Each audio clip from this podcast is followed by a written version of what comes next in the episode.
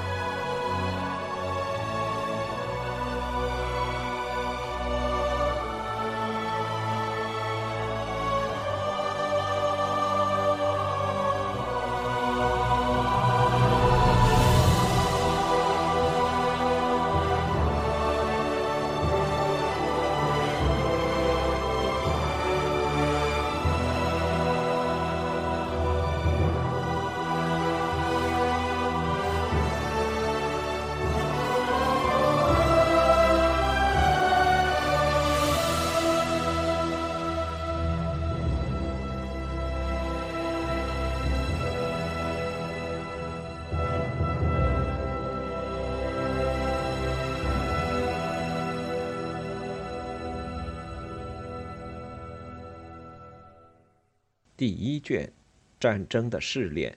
无疑的是，有迹象表明，爱德华二世他于1307年继承父亲的名位，无法忍受那种他对法兰西国王负有封建义务的束缚。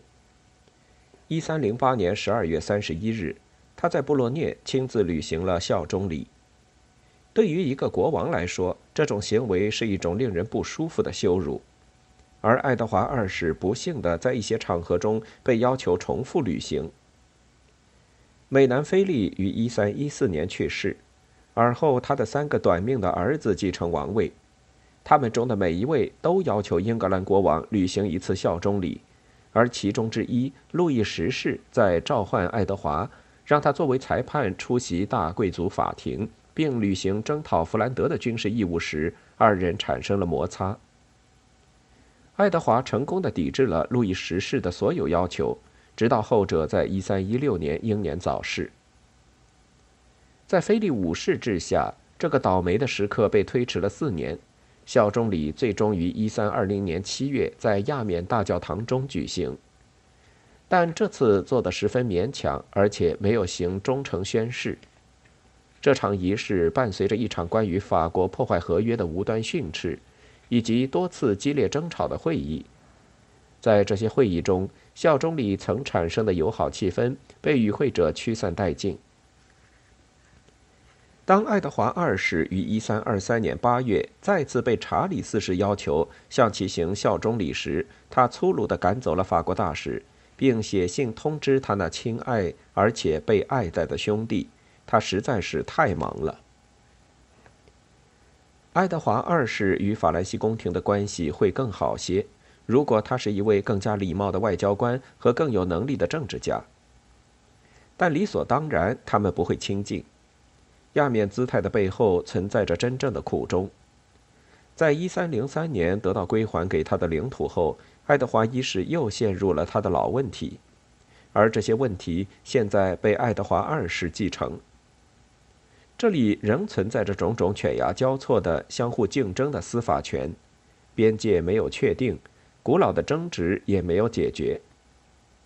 一三一一年，英格兰政府做了一次坚定的努力，试图一劳永逸地明确定义两位国王在法兰西南部的权利。选择的方法是建立一个常务委员会，每一方都将向他提交所有未解决的申诉。但这是一个失败的尝试。四个英格兰委员和三个法国委员于一月在佩里格的方济会修道院会晤。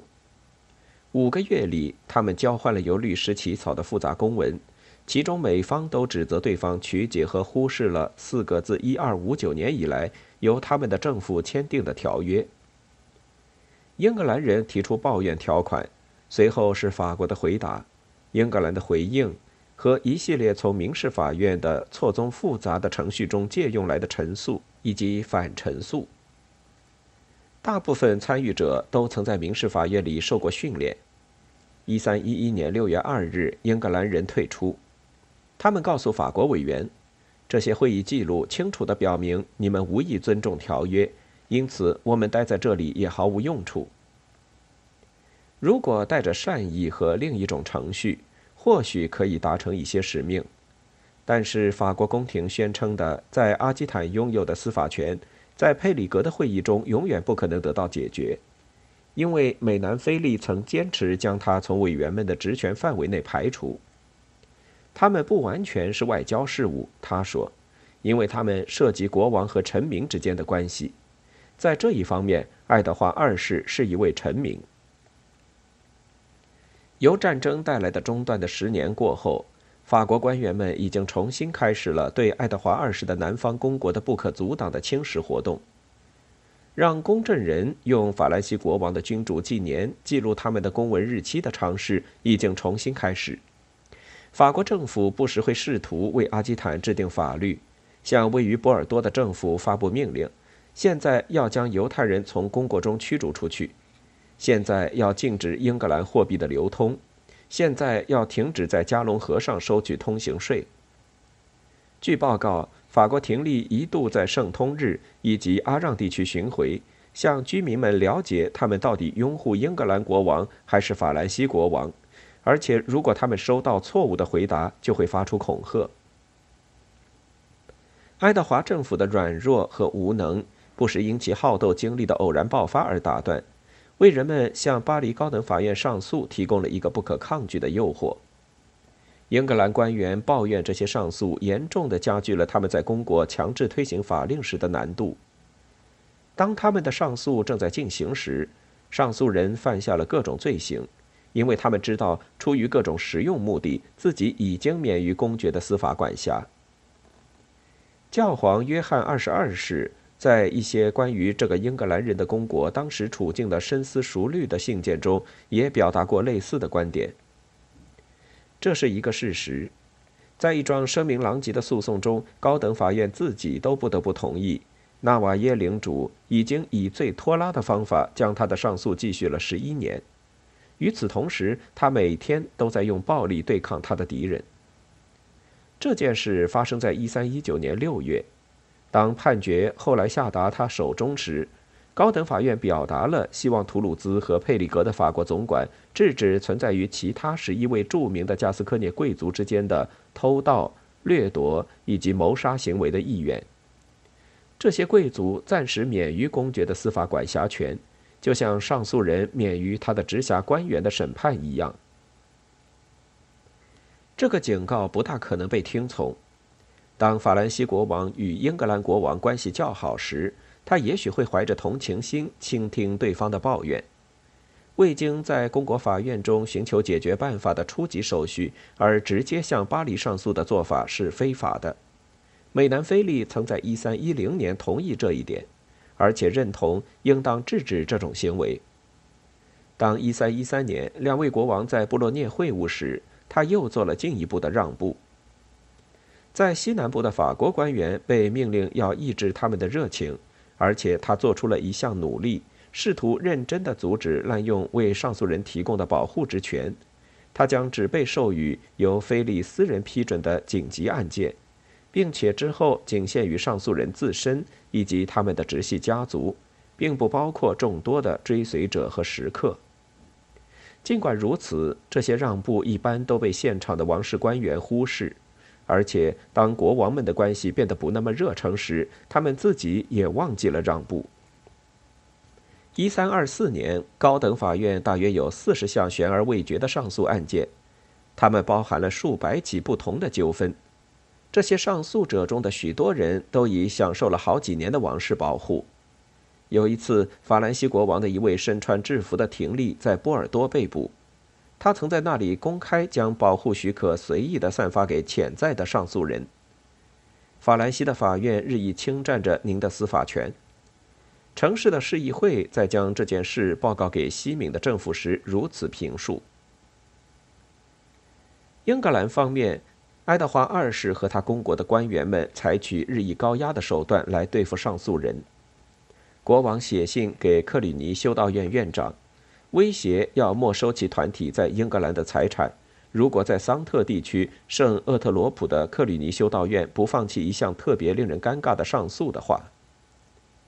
他在桑特地区的官员殴打了这个社团的成员。这并不是最糟糕的案例，也完全起不到什么效果。恐吓上诉人的政策所激起的高等法院上诉，远比他阻止的要多得多。这些年中的著名诉讼案是阿尔布雷领主1310至1324年的一连串上诉。他的家族人丁兴旺，在加斯科涅最有权势，控制着波尔多南部的朗德，而且有着渗透整个法兰西西南部的势力和盟友。阿尔布雷领主的目的毋庸置疑，他想在没有国王公爵的法官。官员约束的情况下，同加斯科涅的敌对家族继续残忍的家族仇杀。出于有意使自己免于接受司法管辖的目的，他用一些微不足道的理由激起了英格兰总管之间的争吵；另一些则直接起因于波尔多政府企图使他遵守的持续的努力。阿尔布雷在1312年反对总管的上诉。即使一支小规模的法国军队参与到保护他控制的朗德的进程中来，在一三一二年，那里有五十名骑兵和二百名步兵。爱德华二世不得不在接下来的一年以一大笔钱贿赂疏通这项上诉，但尽管达成和解，尽管他们的位置处于公国的心脏，阿尔布雷家族仍在继续从英格兰国王的势力范围中移出，并投入法兰西的怀抱。几乎与阿尔布雷领主的背叛同样危险的是，西南部另一大贵族家族贝阿恩家族的脱离。贝阿恩是一块位于比利牛斯山北坡，大约在奥洛龙和波城之间的小领地。他的那些野心勃勃的统治者们将他们的势力和影响顺着河谷向下延伸进加斯科涅南部的低地地区。它是那些处于十四世纪几场战争的边缘地带的山区之一。注定要在其中扮演一个核心角色。贝阿恩、纳瓦拉、萨伏伊、威尔士，这些领地中的人口都由以宗族为基础的农民和高山居民组成，他们都因资源稀疏而聚居一处。这些人对战争以及对战争给予的报酬和偶然机运泰然处之，而且对战争带来的暴行同样顺其自然。贝阿恩的子爵们多年来一直是阿基坦公爵们的封臣，而且他们的臣民遍布国王公爵的领土，放牧着他们的羊群，以管理人、士兵和佣兵队长的身份服务，以放贷者和商人的身份进行交易。但是，作为一场联姻和子爵旧世系灭绝的结果，贝阿恩自1290年起已融入了富瓦伯国。那是一片法兰西王室封地。从此以后，他的统治者开始根据政治和战争的命运变化，艰难地在法兰西和英格兰之间转换立场。英格兰王朝正是在爱德华二世统治期间失去了贝阿恩，尽管在这个世纪中期的一小段时期内有所摇摆，二者最终仍分道扬镳。期间发生的一系列事件模糊不清。但是，巴黎高等法院无疑扮演了一个关键性角色。在子爵们以及贝阿恩封臣们的争吵中，他开始行使司法权，取代了位于圣瑟维的阿基坦公爵法院。在一次争吵期间，巴黎特别法院于1318年下令暂时没收贝阿恩。四年之后，1322年，贝阿恩的女摄政借助高等法院的司法权对抗爱德华二世的官员们。并在诉讼持续期间引入法国军队保卫领土。当年轻的富瓦伯爵加斯东二世在1323年达到法定年龄时，根本不用怀疑他的忠心。他从未向一位英格兰国王效忠，终其一生，也许到他的最后时刻，他仍然是法兰西王朝的一位坚定支持者，而且是公国南侧的一根尖刺。对于这类问题，爱德华二世比他的父亲表现得更为脆弱，而且在处理方面更加笨拙。深陷于英格兰的政治危机和内战，而且始终被罗伯特·布鲁斯治下的苏格兰的复兴力量所威胁，爱德华的大陆领地对他的政府已无足轻重。公国的收益被抵押给一个意大利银行家族，然后又被转给教皇。在边远地区，封建领主们的城堡就像雨后的蘑菇般涌现出来。与同时，爱德华一世曾通过耐心和高价获得的据点，由于需要资金来驻守和修复，所以被允许落入地方贵族的手中，或者被直接废弃。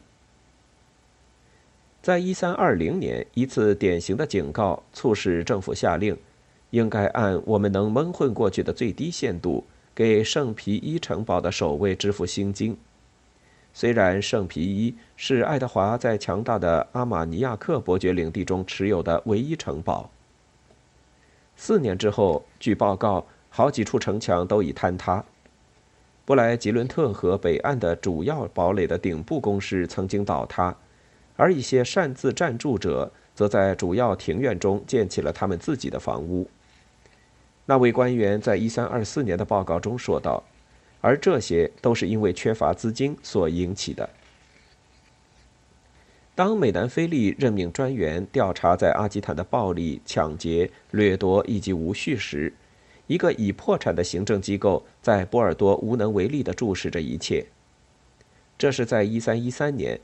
虽然菲利当然不反对搅动这口动荡之锅，没有人怀疑这些列出的症状是真实而并非凭空臆想。教皇约翰二十二世作为凯尔西本地人，以更严厉的措辞表达自己的意见。一三一八年，在阿让地区的瓦朗斯附近发生的对一位教皇使节的伏击，将他激怒，并发表了一篇控诉，其中爱德华的加斯科涅臣民因纵容各种恶行而被严加呵斥。在这里，他说道：“没有国王，没有法律。”私人战争在敌对的贵族联盟团体中进行，它一直盛行于加斯科涅，现在达到了最残忍的顶点。这个曾经被爱德华一世统治过的、被恰当判定的关于贿赂、恐吓以及圆滑的混合体，已超过他儿子的官员们可掌控的资源范围，而且超出了他们中一些人的能力范围。在爱德华统治的不到十九年中，有不少于十九位加斯科涅总管，一些人执着的有些过分，而另一些人则肆无忌惮地追求私利。没有人有时间积累作为一名官员的经验，而这份官职比其他任何爱德华赐予的职位都需要此类经验。因此，当1320年英格兰政府委托一个委员会调查这个公国中，爱德华的官员们的腐败问题时，就并不令人惊讶了。此后，仅过了四年，便有另外一个委员会负责同样的工作，也就更加不足为奇了。